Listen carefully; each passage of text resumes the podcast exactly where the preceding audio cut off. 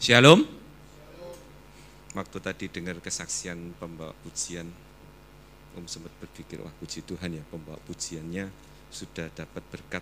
Tadi tak lirik ke samping, istrinya sudah diberi Tuhan baby ya, gitu, puji Tuhan. Tapi kadang-kadang di dalam kehidupan ini tidak seperti yang kadang-kadang disaksikan oleh orang. Makanya ada lagu ya tuh, kalau lain ditolong saya iri. Kenapa saya belum ditolong sama Tuhan? Dia dikasih anak Tuhan, aku sudah sepuluh tahun berdoa tidak dikasih anak. Apalagi pada waktu itu pernah uh, Om sendiri pada waktu itu nunggu-nunggu punya anak sepuluh tahun baru dikasih. sepuluh tahun dikasih baru tiga bulan dalam rahim keguguran. Kalau kira-kira apa yang terjadi? Mungkin perasaan kita. Pada waktu itu istri Om nangis. Om cuma diem, Om masuk kamar mandi, Om sujud di hadapan Tuhan, Om nangis, tapi Om tidak mau nangis di depannya istri Om, nanti dia ikut-ikut nangis. Gitu. Om cuma berdoa, bersujud, Om cuma katakan, aku tahu engkau baik. Kita buka firman Tuhan, ini di luar konteks, gitu, supaya kita juga bisa tahu, supaya kita tetap jangan peristiwa-peristiwa yang terjadi di dalam kehidupan kita itu membuat urapan Allah yang ada di dalam hidup kita menjadi rusak. Tapi biarlah setiap peristiwa yang terjadi kita selalu yakin dan percaya Tuhan itu baik. Kita baca ada satu ayat pada waktu itu dibacakan dan Om senang sekali dengan ayat ini. Pada waktu itu peristiwa Om datang ke apa namanya tutup petinya istrinya pendeta Pinarto, Om Jiubin. Itu Om sangat keberkatan banget dengan firman Tuhan ini. Karena apa? Pada waktu acara tutup peti, Om selalu memperhatikan, kalau menghadapi satu peristiwa tragis, terutama seorang hamba Tuhan, apa yang akan terjadi dengan dia? Om perhatikan dari awal sampai akhir pada waktu peristiwa tutup peti itu. Pada waktu puji-pujian dinaikkan, Om biasanya manggil Om Jiubin, karena Om Jiubin itu yang ajak Om pertama kali pelayanan. Gitu. Om dulu mokong sekali diajak Jiubin, ayo Jiubin pelayanan, alah malas Om, buat apa pelayanan, pokoknya datang gereja lah awes ya, tak gituin. Gitu. Nah, kemudian pada waktu puji-pujian dinaikkan, dia tidak bisa memuji Tuhan. Dan Om wajar, Om rasa wajar. Karena apa? Itu peristiwa yang sangat memukul. Kalau pulang dari mall mungkin atau dari jalan-jalan pesiar terjadi peristiwa tragis, itu mungkin masih bisa diterima oleh akal. Tetapi ini habis pulang pelayanan, doa pagi, habis gitu di perjalanan mengalami satu peristiwa yang tragis. Kira-kira apa yang terjadi? Bagaimana perasaannya? Om itu sangat terpukul sekali pada waktu puji-pujian dinaikkan, dia tidak bisa memuji. Yang lainnya menyanyi, anaknya masih menyanyi, dia tidak bisa. Om perhatikan aja. Om sendiri pada waktu masuk sampai lenger-lenger, orang Jawa ngomong, kok bisa ya, kok bisa ya. Gitu. Tapi pada waktu firman Tuhan disampaikan, ayat ini dibuka oleh Bapak Gembala, Om merasa dikuatkan. Dan pada saat itu juga, Om juga lihat, rautnya Om Jiubin berubah luar biasa. Dari kesedihan yang menghantam dia, dia menjadi kuat kembali. Yaitu ayat di dalam Mazmur sembilan puluh dua. Mazmur sembilan puluh dua. Ayat ini selalu Om pegang dan biar itu menjadi patokan di dalam hidup kita. Sebab jangan sampai kita timbul keraguan-keraguan. Sebab dosa itu bukan diawali dengan suatu perbuatan, tetapi dosa itu diawali dari keraguan-keraguan. Pada waktu Hawa jatuh, nanti aku akan terangkan apa yang dikatakan oleh iblis. Bukankah disodorkan kata keraguan-keraguan? Nah, kita lihat Mazmur sembilan puluh dua ayat enam belas, ini ayat yang paling menguatkan Om, juga menguatkan Om Jiubin itu. Dan biarlah ayat ini dipakai untuk kita, supaya kita kuat dalam setiap perkara, dalam setiap musim kehidupan kita. Katanya di Indonesia cuma ada musim hujan dan musim kemarau, siapa bilang ada musim durian, musim mangga, macam-macam, musimnya banyak kok. Gitu.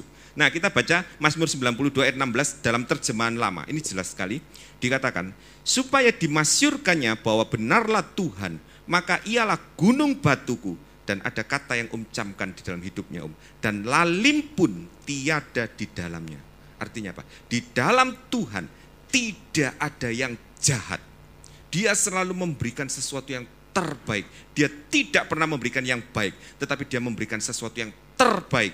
Tetapi Hawa itu tertipu, dia jatuh. Karena apa? Iblis menyodorkan, Tuhan itu cuma memberikan yang terbaik, tapi yang terbaik disimpan untuk dirinya sendiri. Akhirnya timbullah keraguan-keraguan. Karena itu, kalau tak ada peristiwa apapun, kalau yang lain ditolong, aku pun percaya rencana Tuhan akan digenapkan dalam hidupku. Dan aku percaya tidak ada yang lalim di dalam diri Tuhan. Rencananya selalu luar biasa. Biar kita belajar Engkau ada bersamaku di setiap musim hidupku. Kita percaya. Musim baik, Tuhan adalah baik. Musim tidak enak pun, Tuhan tetap baik. Kalau kita bisa yakin dan percaya akan segala hal itu, maka urapan Tuhan akan tetap di dalam hidup kita. Dan pelita di dalam hidup kita akan terus menyala sampai akhir hidup kita. Kita baca tentang anointing, yaitu atau pengurapan. Kisah satu ayat delapan, tolong dibacakan. Kisah satu ayat delapan, tetapi kamu akan menerima kuasa kalau Roh Kudus turun ke atas kamu, dan kamu akan menjadi saksiku di Yerusalem dan di seluruh Yudea dan Samaria dan sampai ke ujung bumi. Dikatakan, kalau Roh Kudus turun, itu berbicara tentang pengurapan. Kalau pengurapan itu ada di dalam hidup kita, maka kita akan diperlengkapi dengan kuasa yang luar biasa. Kita akan belajar apa itu pengurapan. Kalau uh, adik-adik ada kesempatan, itu baik sekali kalau bisa mengikuti pelajaran hari Rabu, terutama tentang pelajaran imamat. Itu luar biasa, kita bisa belajar dari pelajaran imamat, kecuali yang ngantuk-ngantuk.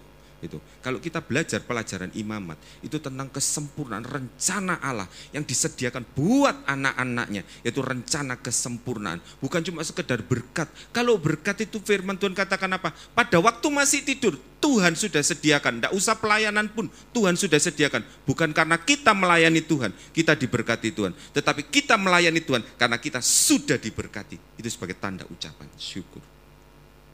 Apa itu pengurapan? Kita baca di dalam Keluaran pasal empat puluh ayat sembilan. Keluaran pasal empat puluh ayat sembilan. Kita belajar sedikit tentang uh, uh, tentang imamat dan tentang kemah suci sebentar. Keluaran pasal empat puluh ayat sembilan. Keluaran empat puluh ayat yang sembilan. Kemudian kau ambillah minyak urapan dan kau kau urapilah kemah suci dengan segala yang ada di dalamnya. Demikianlah harus engkau menguduskannya dengan segala perabotannya sehingga menjadi kudus. Kata kudus itu berbeda dengan kata suci. Kata kudus, kalau kita semua tahu bahwa kudus berasal dari kata kados, yaitu dipisahkan. Jadi pengurapan Tuhan atas kita itu merupakan tanda pemisahan kita. Bukan lagi kita seperti orang-orang dunia ini, tetapi hidup kita, cara berpikir kita, pelayanan kita itu dipisahkan oleh Tuhan menjadi sesuatu yang luar biasa.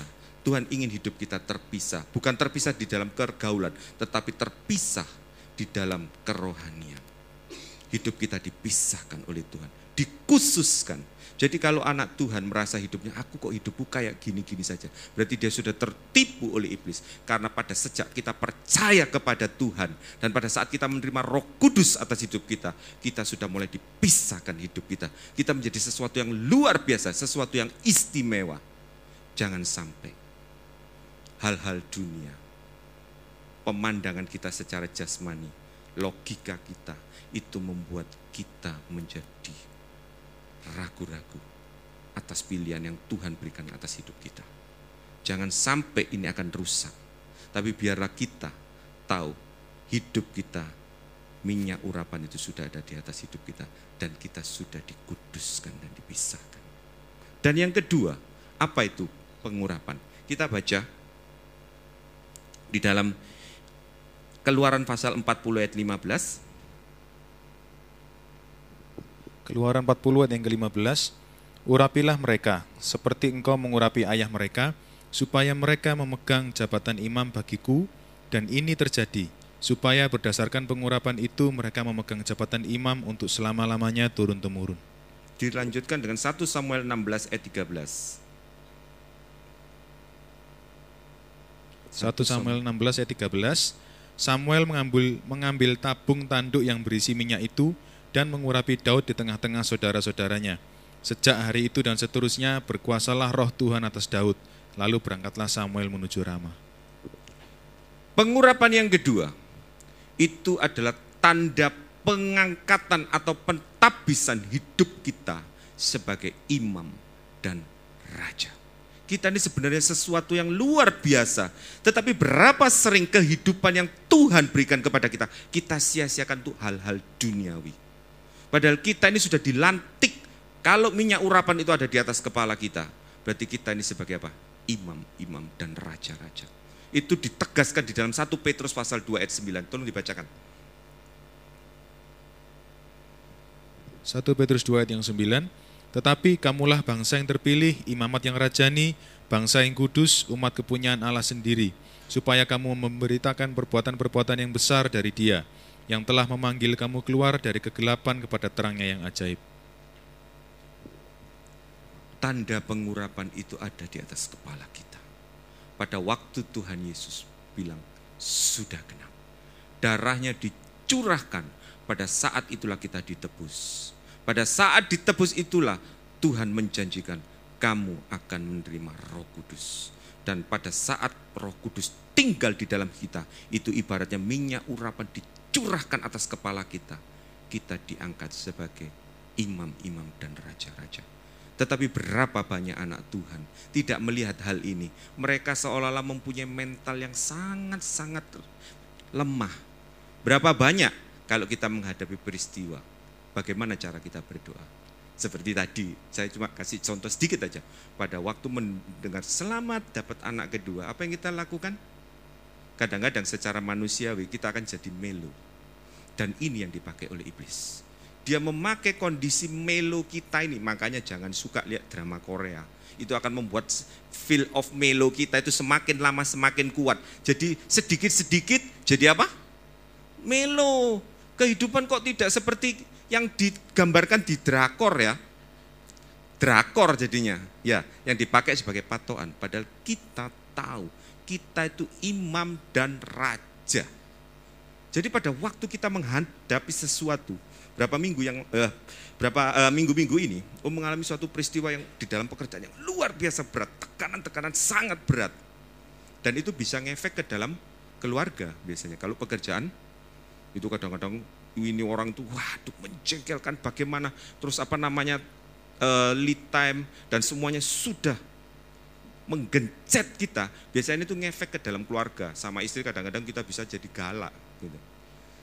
Tetapi kalau kita ingat, Roh Kudus ada di atas kepala kita, Dia akan selalu ingatkan, ingat, kamu adalah imam dan raja, imam di dalam keluarga dan raja di dalam pekerjaan.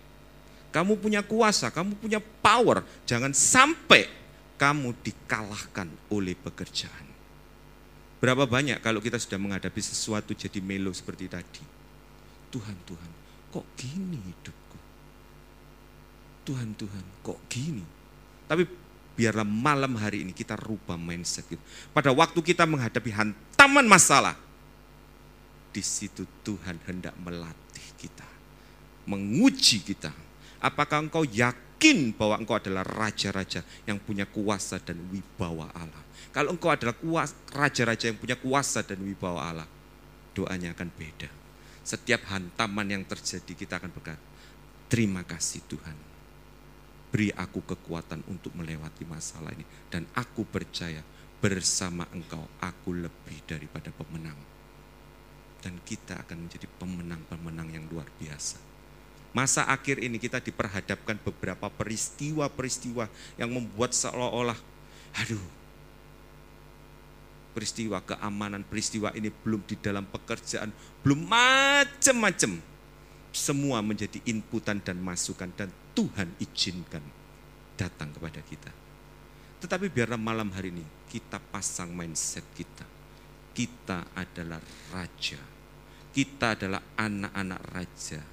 Pengurapan Allah sudah dicurahkan atas hidup kita. Dan kita punya kuasa untuk memerintahkan peristiwa itu. Biasanya orang kebalik, seperti Om selalu katakan. Kalau di pelayanan, kita menganggap diri kita sebagai anak raja. Akibatnya apa? Kalau kita di pelayanan menganggap diri kita sebagai anak raja, kalau kita tidak disopok orang, kita tidak dikasih bagian yang penting, kita tersinggung dan marah. Kamu tidak ngerti ya? Wong pemain drama lo gecek, gradul-gradul, sik pinter aku. Lah aku kok gak dipilih jadi tim musiknya di apa biasanya? Uh, uh, Bebel Camp. Aku kok malah gak dipilih. Dia yang main yang gradul-gradul tidak karu-karuan, kok malah dipilih? Tersinggung, marah. di dalam pelayanan kuale, menganggap dirinya sebagai anak raja. Tapi kalau sudah menghadapi masalah, dia bertindak sebagai apa? Hamba yang diinjak-injak oleh masalah.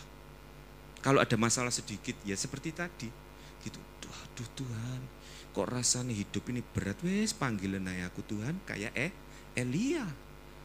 Wes Tuhan, aku gak lebih baik daripada orang-orang itu. Sudahlah Tuhan, panggilan aku wes Tuhan, apa engkau cepat datang supaya aku cepat-cepat terangkat ke sorga. Itu adalah perkataan orang yang lagi putus asa. Kalau orang itu yakin dan percaya dia punya kuasa dan wibawa Allah, dia bilang hidup adalah untuk eh hidup adalah untuk Kristus, mati adalah untuk. Kalau hari ini pun aku diberi kesempatan untuk hidup, berarti aku harus memberi buah, bukan cepat-cepat minta mati. Pengurapan Allah kalau ada di atas hidup kita, kita akan bertindak dengan benar. Siapa kita di dalam pelayanan? Kita ini hanyalah hamba yang tidak berguna. Lukas tujuh belas ayat sepuluh. Kalau kita habis melayani, biarlah kita berkata, kami adalah hamba yang tidak berguna. Kami melakukan apa yang mesti kami lakukan. Kalau di dalam pelayanan. Berapa waktu yang lalu temanya adalah tentang karunia-karunia roh. Karunia roh baik di dalam Roma dua belas maupun di dalam satu Korintus pasal dua belas itu sama. Karunia roh itu diberikan kepada kita untuk kita saling melayani dengan ciri khas masing-masing, bukan untuk saling menonjolkan diri.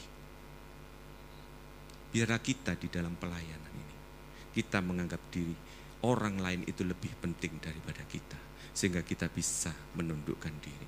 Tetapi di dalam kehidupan menghadapi masalah, janganlah kita sebagai hamba, tetapi biarlah kita, urapan Allah yang ada di atas kita, kita pakai. Kita adalah sebagai anak raja, punya kuasa, punya wewenang terhadap dosa.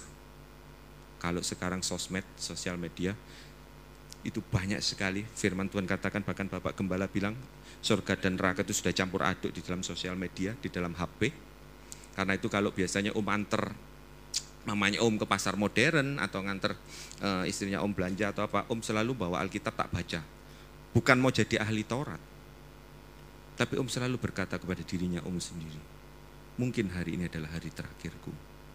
Kalau hari ini hari terakhirku, aku masih sempat baca firman Tuhan. Pada saat aku dipanggil, firman Tuhan ini akan menjadi nyata seperti yang aku baca. Jadi pada waktu di pasar modern, tidak terus tak buat Facebook atau apa, enggak. Tak buat baca, tak buat baca, tak buat baca. Detik-detik terakhir pun siapa tahu, seperti istrinya om Jiubin dikatakan, detik-detik terakhir dia masih sempat menghafal dua ayat. Dan dua ayat ini dibawa ke sana. Firman Tuhan katakan ya dan amin. Langit dan bumi boleh lenyap, tapi firmanku akan tinggal tetap. Kalau anak Tuhan waktunya dipakai untuk hal-hal yang tidak penting, boleh tidak lihat sos apa sosmed? Boleh. Tetapi berapa banyak kalau kita lihat Instagram atau apa-apa, om selalu katakan dan om selalu tertawa sama istrinya om, lah ya orang apa namanya ngetek di Instagram itu orang kengangguran, bakso pentolnya tok loh dimatek, lah terus maksudnya opo katanya, bakso terus tahu berapa di, om cuma mikir dulu kalau dibuat kerja enggak apa-apa, lah bakso tahu kadang-kadang terus gaya pakai tas L V gini, istrinya ngamuk, lihatin itu loh. Temanku Isa pakai L V pergi luar kota, apa luar negeri. Kamu coba cuma pergi luar pagar dok Isa nih. Akhirnya terjadi peristiwa-peristiwa yang tidak enak. Pertengkaran-pertengkaran dimulai karena sosial media. Dan om banyak ngomong banyak gara-gara sosial media ini. Gitu. Karena itu kita supaya tahu apa itu pengurapan. Pengurapan adalah tanda kita dipisahkan kehidupan kita. Yang kedua adalah tanda pentabisan bahwa kita ini adalah imam-imam dan raja-raja. Kalau sebagai kepala rumah tangga tidak bisa menjadi imam, hati-hati pengurapannya akan menjadi rusak dan rencana Allah akan rusak. Karena itu sebagai suami harus bisa menjadi imam. Apakah suami-suami terutama yang ada di tempat ini sudah menjadi imam buat keluarganya? Mesbah keluarganya apa sudah didirikan? Penyembahan-penyembahan apa sudah didirikan? Apa anaknya sudah dibawa, dibawa untuk suka membaca firman Tuhan? Kalau belum, why? dia belum jadi imam di dalam rumah tangganya. Padahal pengurapan Allah ada di atas kepala. Untuk hamba-hamba Tuhan dan pelayan-pelayan Tuhan. Biar di dalam melayani kita selalu ingat. Ada pengurapan Allah ada di atas kepala kita. Di dalam melayani Tuhan punyalah rasa malu dan rasa takut dan hormat kepada Tuhan. Kadang-kadang kalau kita melayani Tuhan, kalau acaranya eventnya penting, persiapannya, waduh doa puasanya panjang. Kalau cuma sekedar sekolah minggu besok, sekolah minggu, halah gampang sekolah minggu toh. Apalagi anak kecil-kecil salah-salah titik, gak popo. Tidak ada persiapan. Kadang-kadang puji-pujiannya, ini terutama guru-guru sekolah minggu.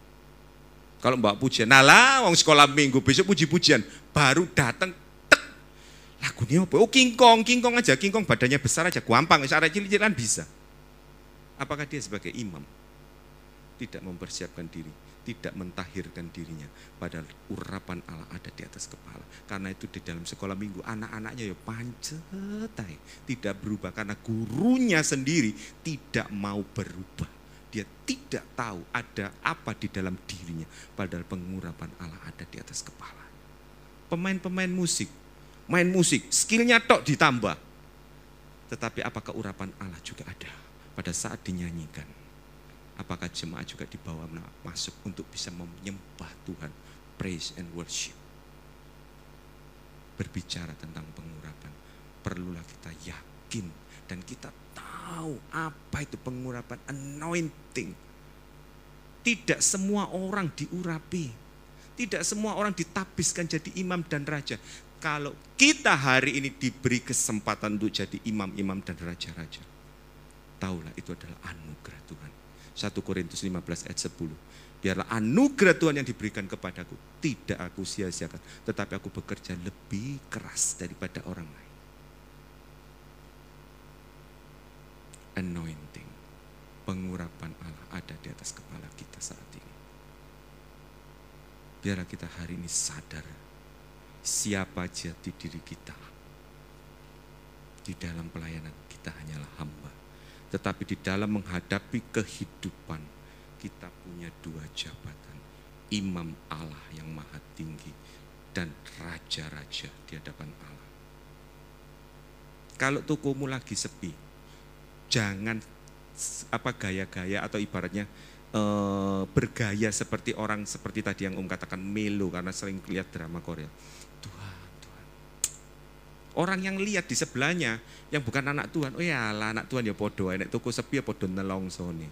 Apalagi kan ditanya, ya apa tokomu? Ala wis apes apes welek. Podo ae. Oh podo ya podo, tokoku yang ngono sepi podo. Ya wis wis wis peteng-peteng gelap masa depane. Gelap-gelap ya dijadikan oleh Tuhan. Hati-hati. Di dalam bilangan empat belas ayat dua puluh delapan, ini Om selalu ingat dalam pikiran Om. Apa yang kamu katakan itu yang akan aku lakukan, kata Tuhan. Jadi jangan ngomong-ngomong sakarepnya sendiri. Bagaimana tokomu? Walaupun sepi, orang yang percaya Tuhan memberkati. Puji Tuhan, Tuhan memberkati. Orang percaya, orang beriman hidup bukan dengan melihat tetapi dengan iman. Jadi biarlah anak-anak Tuhan punya satu identitas yang luar biasa.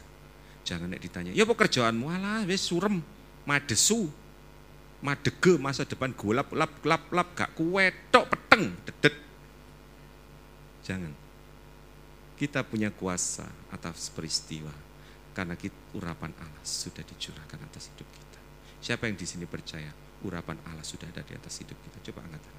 Biasanya Bapak Gembala kalau angkat tangan dalam hati. Kalau Om senengannya angkat tangan beneran, tidak usah dalam hati.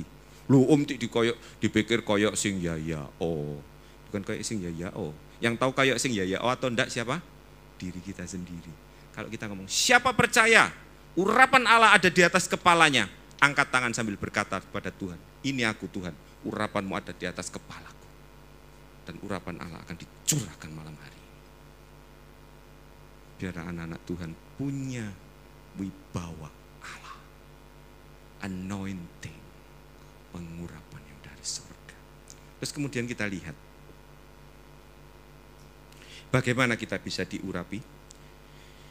Seperti tadi, karena Kristus sudah menebus kita, Kita baca di dalam Roma sebelas ayat tujuh belas dan dua puluh dua. Tolong dibacakan Roma sebelas ayat tujuh belas dan dua puluh dua. Roma sebelas ayat tujuh belas.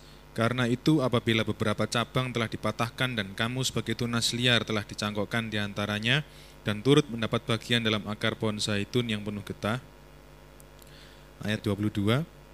Sebab itu perhatikanlah kemurahan Allah dan juga kekerasannya, yaitu kekerasan atas orang-orang yang telah jatuh, tetapi atas kamu kemurahannya, yaitu jika kamu tetap dalam kemurahannya, jika tidak kamu pun akan dipotong juga. Pada saat kita ditebus, kita percaya, Yesus, aku percaya akan Engkau. Pada saat itulah kita yang sebagai cabang zaitun liar, siapa cabang zaitun asli? Orang Israel. Kita tidak termasuk di dalam keisraelan. Kita tidak masuk di dalam janji-janji berkat secara fisik Israel. Karena itu kalau ada orang Kristen, anak Tuhan yang ikut-ikut, wah sekarang tahun Yobel, sehingga ini Jubilium, terus hari ini ayin fa, ayin he, dan macam-macam diikuti. Itu bodoh. Karena tahun Yobel, bagi bukan orang Israel asli, kita tidak mendapat bagian. Tahun Yobel hanya untuk orang Israel asli. Tidak percaya, bacaan. Baca di mana, Om? Dari Kejadian sampai Wahyu, pasti ada. Eh, biar yang nggak suka baca Alkitab tahu. Gitu. Jadi jangan ikut-ikut, ayun fa, ayun he, kita sekarang melayakan bulan keempat, begini-begini. Om cuma bilang kepada hamba Tuhan itu, kamu orang Israel asli? Enggak, ya kamu enggak dapat secara fisik bagian dalam tahun Yobel. Tetapi kita ini sebagai cabang liar, kita dicangkokkan kepada Kristus. Kita mendapat getah pohon zaitun, yaitu kita pengurapan yang luar biasa. Kita mendapat ahli waris dalam hal rohani. Yobel, tahun pembebasan, kita menantikan redemption, pembebasan, pelepasan tubuh dosa ini, dilepaskan, diubah dalam sekejap. Karena itu kita sebagai cabang zaitun liar, kalau terus-menerus jatuh bangun dalam dosa, berapa banyak anak Tuhan, oh Tuhan itu baik, Tuhan selalu ampuni dan lupakan yang sudah, berbuat dosa lagi, habis gitu tobat lagi, seperti Bapak Gembala bilang, Kristen tomat tobat terus kumat-kumatnya lebih banyak daripada tobatnya. Jatuh bangun, jatuh bangun dalam dosa. Satu saat firman Tuhan katakan apa? Hati-hati, kamu adalah pohon apa cabang zaitun liar yang dicangkokkan. Perhatikan sisi kemurahan dan keadilan Allah. Kalau kita terus-menerus tinggal di dalam dosa, jatuh bangun dalam dosa, bermain-main dan kemurahan Allah, dan bermain-main atas pengurapan yang ada di atas kepala kita, hati-hati, satu saat keadilan Allah akan datang di dalam hidup kita. Tapi kalau kita sungguh-sungguh menggunakan pengurapan yang ada di atas kepala kita dengan sungguh-sungguh, maka kita akan terus mengalir, mengalir pengurapan itu dalam hidup kita. Sait, apa namanya, minyak zaitun yang terus di dalam hidup kita, sehingga kita, pelita kita akan terus menyala. Kita akan menjadi terang buat sekitar kita, terutama pelayan-pelayan Tuhan, anak-anak Tuhan yang sudah lama-lama. Jangan terus tinggal jatuh bangun dalam dosa. Jangan terus tinggal di dalam kebencianmu. Jangan terus tinggal di dalam kesombonganmu.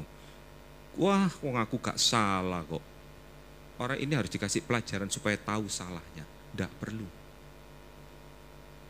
Biarlah Tuhan, karena hukuman pembalasan itu hak Tuhan. Tugas kita yaitu mengampuni, mendoakan. Loh, dia sudah menyanggung harga diriku. Ini berbicara tentang harga diri. Om selalu katakan kepada anak-anak sekolah minggu, berapa sih harga dirimu sehingga kamu menjadi benci? Berapa harga dirimu itu? Harga dirimu itu sudah dibeli lunas oleh Tuhan, sudah dibayar lunas. Sik ngomong harga diriku, kita ini sudah tidak punya harga diri sebenarnya. Kita ini sudah apa namanya tergadai dalam dosa. Kita ini manusia apa? Tapi karena Kristus sudah menebus kita, kita diangkat jadi anak, kita diangkat jadi raja-raja dan imam-imam. Janganlah kita mempertahankan hal-hal yang tidak perlu, tapi biarlah kita selalu meletakkan harga diri kita di bawah kaki Kristus. Seperti Kristus di dalam Filipi pasal dua ayat lima sampai delapan, dia mengosongkan dirinya. mengambil rupa seorang hamba. Biar kita tahu, sejak saat ditebus, kita sudah mendapat aliran minyak urapan itu. Yang kedua, di dalam kita diurapi, kadang-kadang kita tidak paham. Dikatakan di dalam Pengkhotbah, eh, tolong dibacakan Pengkhotbah sembilan ayat delapan belas, dilanjutkan Pengkhotbah sepuluh ayat satu. Pengkhotbah sembilan ayat delapan belas, hikmat lebih baik daripada alat-alat perang, tetapi satu orang yang keliru dapat merusakkan banyak hal yang baik. Pengkhotbah sepuluh ayat satu. Pengkhotbah sepuluh ayat satu, lalat yang mati menyebabkan urapan dari pembuat urapan berbau busuk. Demikian juga sedikit kebodohan lebih berpengaruh daripada hikmat dan kehormatan. Dilanjutkan Pengkhotbah sembilan ayat delapan. Pengkhotbah sembilan ayat delapan. Biarlah selalu putih pakaianmu dan jangan tidak ada minyak di atas kepalamu. Bagaimana pengurapan itu ada terus di dalam hidup kita? Kalau kita menjaga pakaian kesucian hidup kita. Biarlah selalu putih pakaianmu, supaya minyak urapan itu ada selalu di dalam hidup kita. Jangan sampai ada dosa atau pikiran dosa, karena firman Tuhan katakan apa? Lalat mati merusakkan urapan si pembuat urapan. Satu hal, dosa itu merusakkan seluruh rencana Allah dalam hidup kita. Berapa banyak anak Tuhan, kadang-kadang kalau Tuhan berjanji kamu akan menjadi kepala, tidak jadi ekor, lo bukti nih lo, aku ini cuma jadi apa, tidak jadi apa-apa. Apakah itu rencana Tuhan? Tidak. Kalau kita dari sejak muda menjaga hidup kita, om yakin dan percaya masa depanmu itu luar biasa, dijamin oleh Tuhan. Tetapi berapa banyak kesalahan dan waktu yang kita buang, sehingga rencana Allah di dalam hidup kita rusak. Dalam malam hari ini, kita jaga hidup kita benar-benar, terutama untuk anak-anak muda, baik yang sudah menikah maupun yang belum menikah. Karena firman Tuhan katakan, kedatangan anak manusia seperti zaman Lot dan zaman Nuh. Dosa-dosa mulai melanda seluruh dunia. Tapi kalau kita saat ini percaya, yakin dan percaya, anointing, urapan Allah ada di dalam hidup kita, kita akan menjaga pakaian kekudusan kita. Kalau kita jaga pakaian kesucian kita, pakaian kita selalu putih di hadapan Tuhan, maka urapan Allah terus mengalir dalam hidup kita. Dan kalau urapan Allah mengalir dalam hidup kita, kita sebagai imam-imam dan raja-raja, apapun yang kita perbuat akan dibuat Tuhan berhasil. Jangan sampai jadi anak Tuhan tidak mengalami janji-janji Tuhan. Urapan Allah luar biasa ada di dalam hidup kita, tetapi kita sia-siakan. Biar malam hari ini kita yakin dan percaya, aku tidak mau lagi kehilangan urapanku. Aku mau jaga kekudusan, aku mau jaga hidupku, dan aku tidak mau ragu-ragu lagi bahwa Allah itu baik. Apapun yang terjadi di setiap musim hidup kita, Allah selalu baik. Di dalam pelayanan pun, di dalam pelayanan jangan terus kalau pengkhotbah ini ini seolah-olah soliter berdiri sendiri-sendiri. Bagaimana pengurapan itu bisa turun di dalam pelayanan? Kita baca di dalam Mazmur seratus tiga puluh tiga. Karena pelayanan itu merupakan satu kesatuan.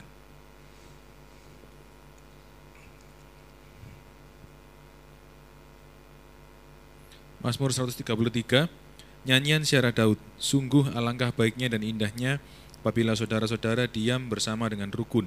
Seperti minyak yang baik di atas kepala, meleleh ke janggut, yang meleleh ke janggut Harun dan ke leher jubahnya.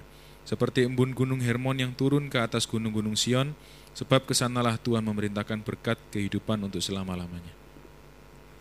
Di dalam pelayanan pun, kita tidak soliter, tetapi menjadi satu kesatuan. Pemimpin pujian, pemain musik, pendoa, pembawa firman, itu harus punya kesatuan hati. Kalau ada kesatuan hati, minyak urapan itu turun, dan kalau minyak urapan turun, maka jemaat pun akan diberkati Tuhan. Karena itu jangan ada yang merasa lebih penting. Roma dua belas itu tentang karunia Allah. Kenapa surat itu ditulis? Kenapa surat itu ditulis? Kita dikasih keterangan, ini loh karunia Allah itu sebenarnya gini-gini untuk melayani. Sebab orang-orang Roma merasa dirinya penting, merasa dirinya pinter. Kita baca di dalam Roma dua belas, eh, ya Roma dua belas ayat tiga.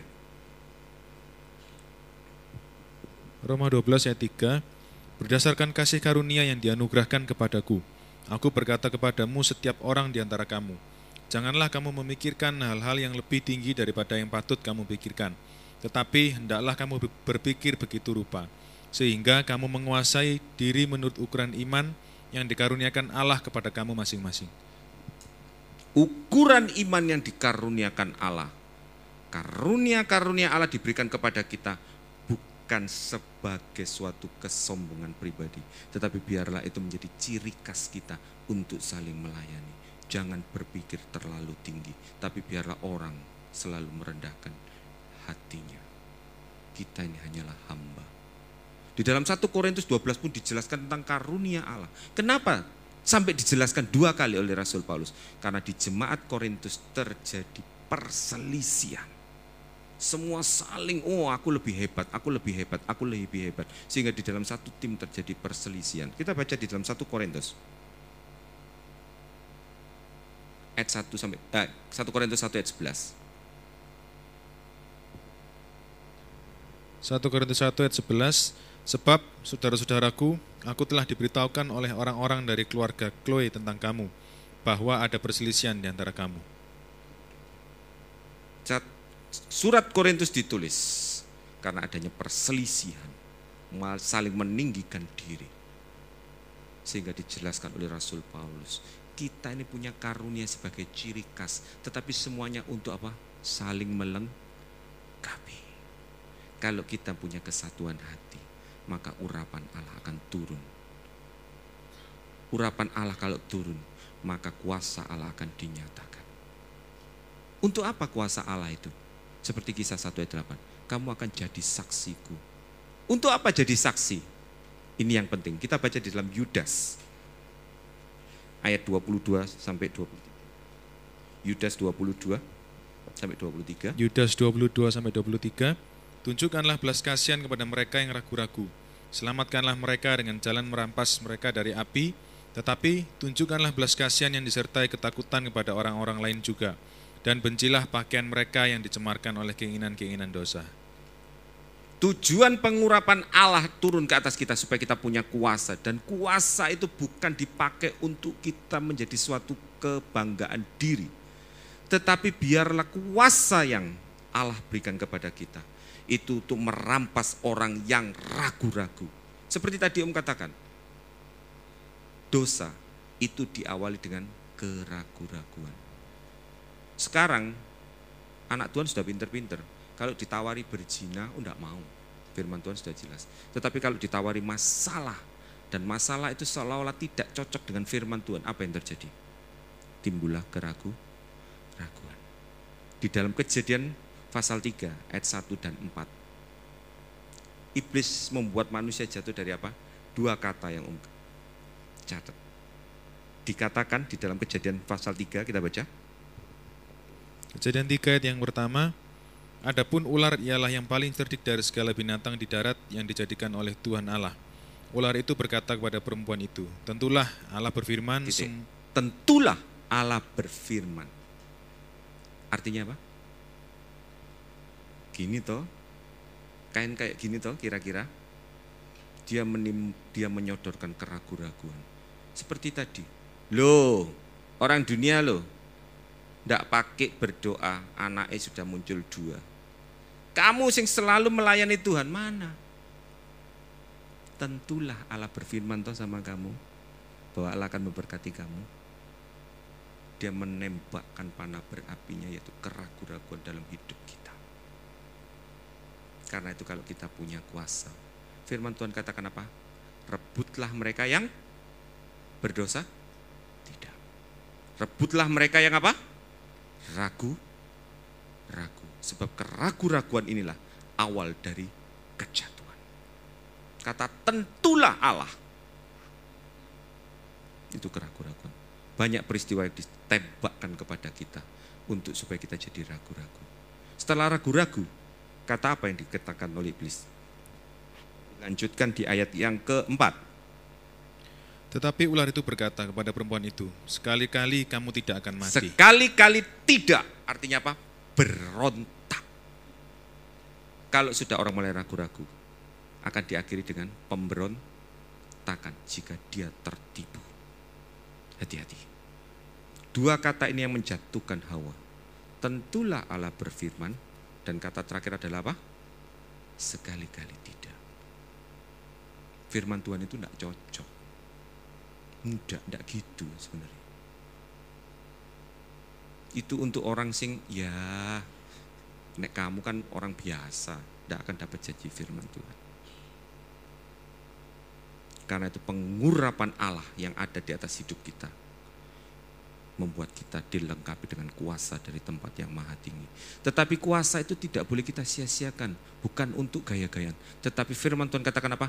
Kuasa itu untuk kita bisa merebut orang-orang yang lagi ragu-ragu. Ragu-ragu untuk dibawa kemana? Kita baca di dalam Uh, Amsal dua puluh empat ayat sebelas. Ini sama. Amsal dua puluh empat ayat sebelas. Bebaskan mereka yang diangkut untuk dibunuh. Selamatkan orang yang terhuyung-huyung menuju tempat pemancungan. Orang yang ragu-ragu itu seperti orang yang terhuyung-huyung dan akan menuju ke tempat pemancungan.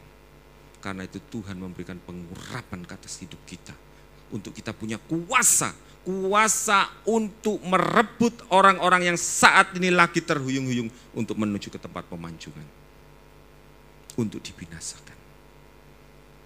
Karena itu malam hari ini kita belajar supaya kita sadar, kita yakin bahwa pengurapan Allah ada di atas hidup kita.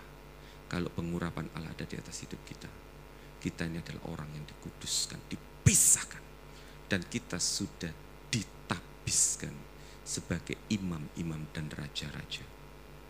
Kalau engkau sebagai imam-imam dan raja-raja, pakailah kuasa yang ada dalam hidupmu itu untuk bisa menang atas peristiwa yang ada di dalam kehidupanmu. Dan yang kedua, pakailah kuasa itu untuk merebut orang-orang yang saat ini lagi ragu-ragu, hidupnya lagi kacau. Pernahkah kita berpikir, untuk apa pengurapan yang ada di dalam hidupku? Tuhan berikan pengurapan dalam hidup kita untuk kita menjadi saksi. Menjadi saksi di dalam kehidupan kita. dua Korintus pasal tiga ayat dua. Kamu adalah suratan yang terbuka yang dibaca oleh setiap orang. Biar pengurapan tidak sia-sia. Tetapi dimanapun kita berada, orang bisa membaca hidup kita. Bahwa engkau adalah imam-imam dan raja-raja. Bahwa urapan Allah ada di atas dirimu. Dan pada saat terakhirnya engkau, orang akan berkata, Yesus ada di dalam hidupmu. Belajar supaya urapan Allah tidak sia-sia. Percayalah malam hari ini, hidupmu itu sungguh luar biasa, istimewa di hadapan Allah. Anointing itu ada di atas hidupmu.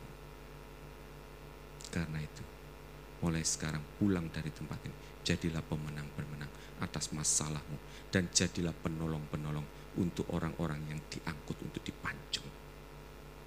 Karunia-karunia Allah yang ada di dalam hidupmu bukan untuk diperselisihkan atau untuk saling menonjolkan diri. Biarlah kita saling memperlengkapi di dalam gereja ini untuk memperlengkapi tubuh Kristus menjadi satu kesatuan. Kalau kita menjadi satu kesatuan, seperti urapan di kepala yang turun sampai ke janggut harum. Kalau urapan itu turun, kuasa Allah akan dinyatakan di tempat ini.